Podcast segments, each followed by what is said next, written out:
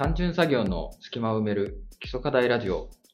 第1回は基礎課題レタリングの講師、宗野裕二先生に来ていただいています。もう結構取りましたが、もうこれ最後で、はい。えーもう最重要コンテンツということで、なるほど。なぜ宗野さんはそんないい仕事をしてた資生堂を辞めて、辞めてまで大学に来たんですかね。なんか、これ最後に、最後の質問、はい結構重いですね。重いですよ。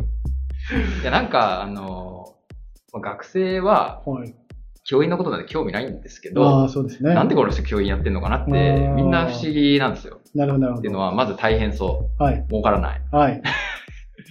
えー他に、今までデザインしてたのにそれをやめてるのはなんで、うんやめてない人もいますけど、はいまあ、基本はその企業から離れるじゃないですか。はい。でいろいろあるけど、それをあえて聞く場もないという状態もありまして、どうですか？まあ、あの、まあでも僕が辞めた理由は一つは仕事のことで、最初はまあ、あの、制度で、えーずっと、まあ、化粧品を作ってきましたけど、えー会社が、えー大きく、えー方向転換をしたんです。えーグローバルブランドになる。まあ、えー国内では、あの、売り上げが頭打ちになるんで、海外に進出するぞと。でその時に、まあ、ものづくりのえっと仕方が随分変わってしまって、海外の人に向けた効率よくと物を作るっていう作り方が、ちょっと僕にはあ合わなくなってきたっていうのが大きい一つですかね。なんかまとまってますけど、はい話として。はい。う ん待って、いろいろちょっと疑問なところがあって、あ聞いてください国内だと売れなくなった。まあ、国内はもう、えっ、と、売れる人口が決まってるからさ、はどんなに頑張ってもそれ以上売れないあ、よ日本人を増やさないとダメです。そうそうそう。で、海外は、アメリカは3億ぐらいいて、はい。えー中国には13億、14億ぐらいいて、で、えっ、と、ヨーロッパ、人口で。うんはいそういう人たちにターゲットを、まあ、持っていけば、まあ、どんどん、まだまだ売り上げが伸びるっていうふうに、まあ、変わっていくんですけど、はいだから、まあ、すすごくわかりやすく言うと、中国を市場にすれば、うん。どんどん商品が、あのまだまだ売り込めるぞってなるわけじゃないですか。あ、じゃあ国、国外で、まず最初に、その、近しいというか、価値観もそこまで離れないっうん。ていうことでいいですか？そうですね中国を選んだそうそう中国人インド人数がすごい。うんインドネシア、まあ、東南アジアね。うん。うんそこからやろうと。やろうと。でそうするときは、えっ、と、輸出品って基本、えっ、と、関税がかかったりして割高になるから、えっ、と、3000円でその国で売ろうと思うと、えっ、と、ものすごく安く作っていかないと、その人、月の人は3000円で買えないから、まあ、やっぱり商品にかけたりする金額が、まあ、制限されて逆にどれぐらい上がっちゃうんですか？国によるかな。でも大体倍ぐらい？え、そんなに行く？多そう分か。価格倍ぐらいになってるような気がする。輸送コストも入れてみたいうん。なので、国内製品を海外に持っていくと結構高く買わなきゃいけうん。じゃあそれをトントンにしようとしたってことですね。パッケージを。ない。まあ、現地の人たちが買える値段にするために工夫をすると、うん。やっぱり、えっ、と、金属とか、えーガラスのものはどんどんなくなっていくし、うん。まあ、あのプラスチック、が主流になっていくし、印刷回数をえー減らすために、うん。複雑な形よりはシンプルな円筒とか四角にしてくださいみたいな、そ最初の条件が変わってきたりするので、うん。まあ、そういうのにはちょっと難しいな、面白くないなってちょっと思い出してきて、まあちょっと悩んでいたことももちろんあります。じゃあこう優雅な曲線の、はい。ちょっとこグラう、マラスな形的にいい、ッケージとかを作っても、いろんな理由で却下されたりとかそうそうそうしちゃう。そうそうそこ経営的な判断がだんだん大きくなって経営的判断。儲かるかみたいな。そうそうそうそう。売れる前に、これ、儲かるのかみたいな視点で弾かれることもあったりして、まあ、よく課題でありますけどね。まあありますね。あります、あります。教員に見せたら、これ、よくなんのかって言われて、ありな、えーってなってるうちに却下されはい。あります。た。それの経営バージョン。よくあります。でそれで、でもそこで売ったるでみたいなあの気持ちになる人もいるじゃないですか。もちろんもちろん。うんはい、はい。そういうことならもう、売れるパッケージ作ってやるみたいな。はい。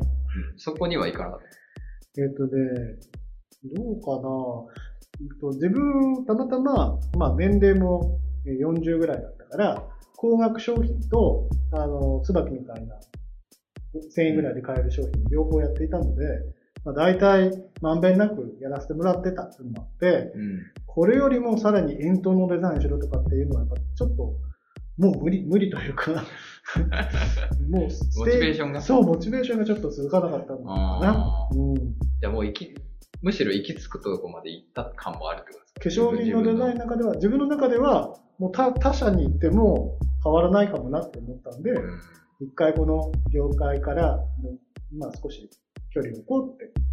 で、あの当時は、あの、年も年なんで、商品以外の、えっ、と、空間とかやってたから、えっ、と、まあ、勉自分の勉強も兼ねて、空間の、あの、先生募集してたんで、うん。あの、頑張って試験を受けてきました。ああ、金火で、うん金火台受けた人としては。それ、結構何個ぐらいブランドやったんですか？ブランド？ブランド？消えたものを。消えたものも含めたら、20ぐらいはやってると思います。ああうん、でも思ったより少なかった。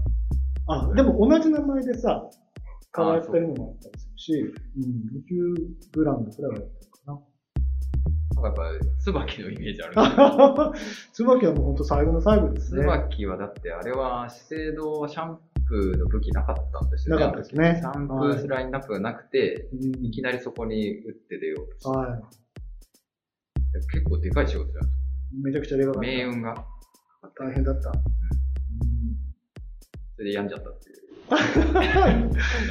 僕はたまたま病んでないけど、本当に周りの人は大変だった。病んだ人いるんですね。たくさんいた。広は告代理店の方も本当大変そうだった。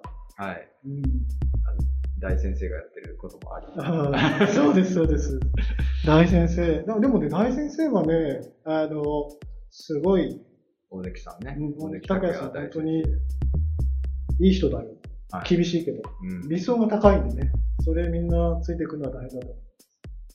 いややっぱそういう、なんか、ここまで登るぞみたいな人がいないと、うんチームの士気が高まらない時もある。でももうそういう経験も社内ではできないんですよ。うん社外のクリエイターとやるとか、多分今もやってないと思うよ。確かにそういう一人の人の思いでどうこうっていう話と、あのどこの市場でどれだけ売り上げるみたいな目標とのエンジンのかかり方違いますよね。うんえじゃあそれが直接的理由は、そこ、直接的な理由は、え、えそうそうそうそう。あの、会社が変わったので、会社が行く方向と、あの、自分が物を作る作り方のマインドが違うんで、この船から降りますっていう、まあ、うん基本シンプルな理由です。その話、なんかリップの話を聞いてて思ったんですけど、リップ、はい。リップ。あそれちょっとつなげすぎなのかもしれないけど、そのリップがワンタッチリップはい。あの、でポチンって、そう、新しいリップを開発っていうチャレンジを何度もやってまして、えっ、と、やっぱりデザイナーなので、簡単にワンタッチで、えー口紅が塗れるようになるって、すごい画期的じゃないですかっていう。えそれ上野さんが言い出したよえっ、と、まあ、取引先さんと一緒に考えたわけああ、で何回も提案してんだけど、えっ、と、なかなかね、通らない。うん。結局、口紅は綺麗なキャップを取って、中靴をこうクリクリってしてやるっていうあの所作というか、ああいうのが必要なんですよ。いや、なんかその話を今聞くと、さっきのうねのさんと違ううねのさんがいるって。どういうこと？どういうこと？だって、要は、ワンタッチリップってか、かん機能的ってことですよね。水槽機能的簡単にパンってできるよって話と、上場的価値。そう、情緒的価値っていうのが、あの、やめた理由と逆転しちゃってるからあ、えっとね、だそれを若かりし頃にやってる。あそうそうそうそう若若若かりし頃はもういろんなチャレンジをしてるんですよ。うん。でも、やっぱり変わらないものってあるんだなってうん。いや、だからそこなんだろうなそれもあるいやそのそういう変わらない情緒的価値とかがデザインできなくなりつつある今いる必要あるのかみたいな。ことを、そのリップの例を通過して、より思ったんじゃないかなってうん思ったんですけど。そうか。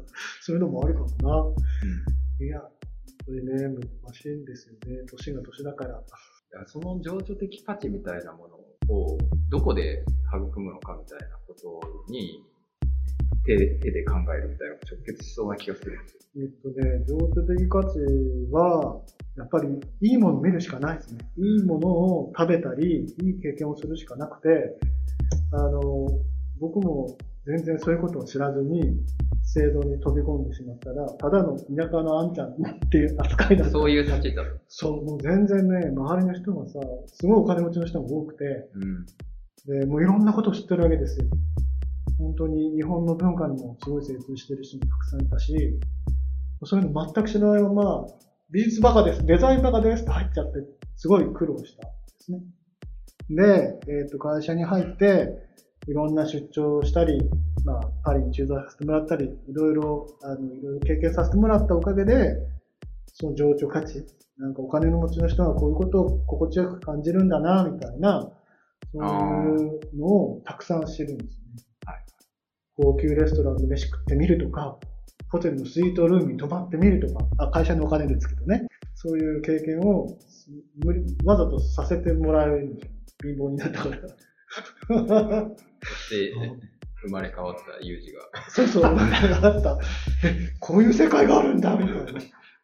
それはやっぱり、やっぱか会社ってでかいじゃないですか。会社ってでかいいろいろさせてくれるみたいなことがあるから、まあ、ちょっとね、あの、一年生的にはかなり遠い。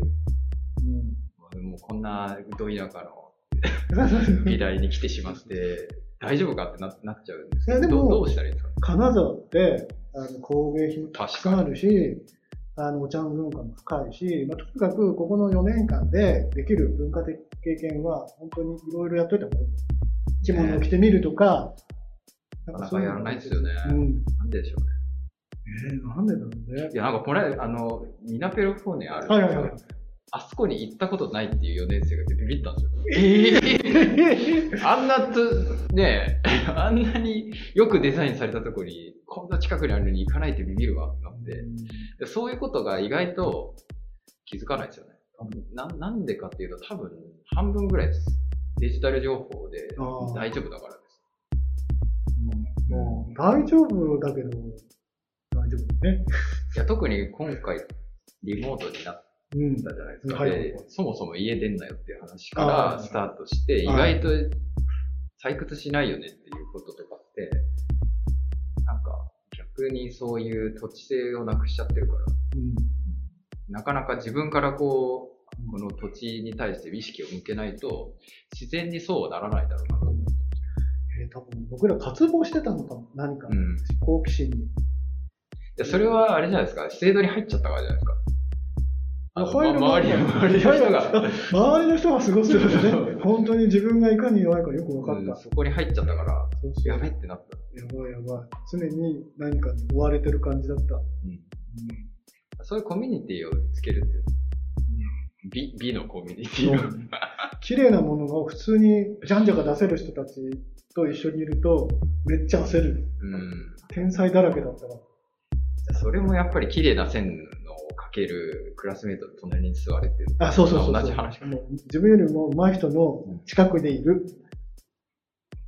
それはすごい勉強になると思います。はい。じゃあ、レタリング頑張りましょう。レタリングやった方がいいよ。本当に。はい。ちょっと長丁場でしたけど、レレタリング会はこれで終わりましょうか。はい。ありがとうございました。うねのさん、ありがとうございました。今回はここまでです。いかがでしたか？次の課題でまたお会いしましょう。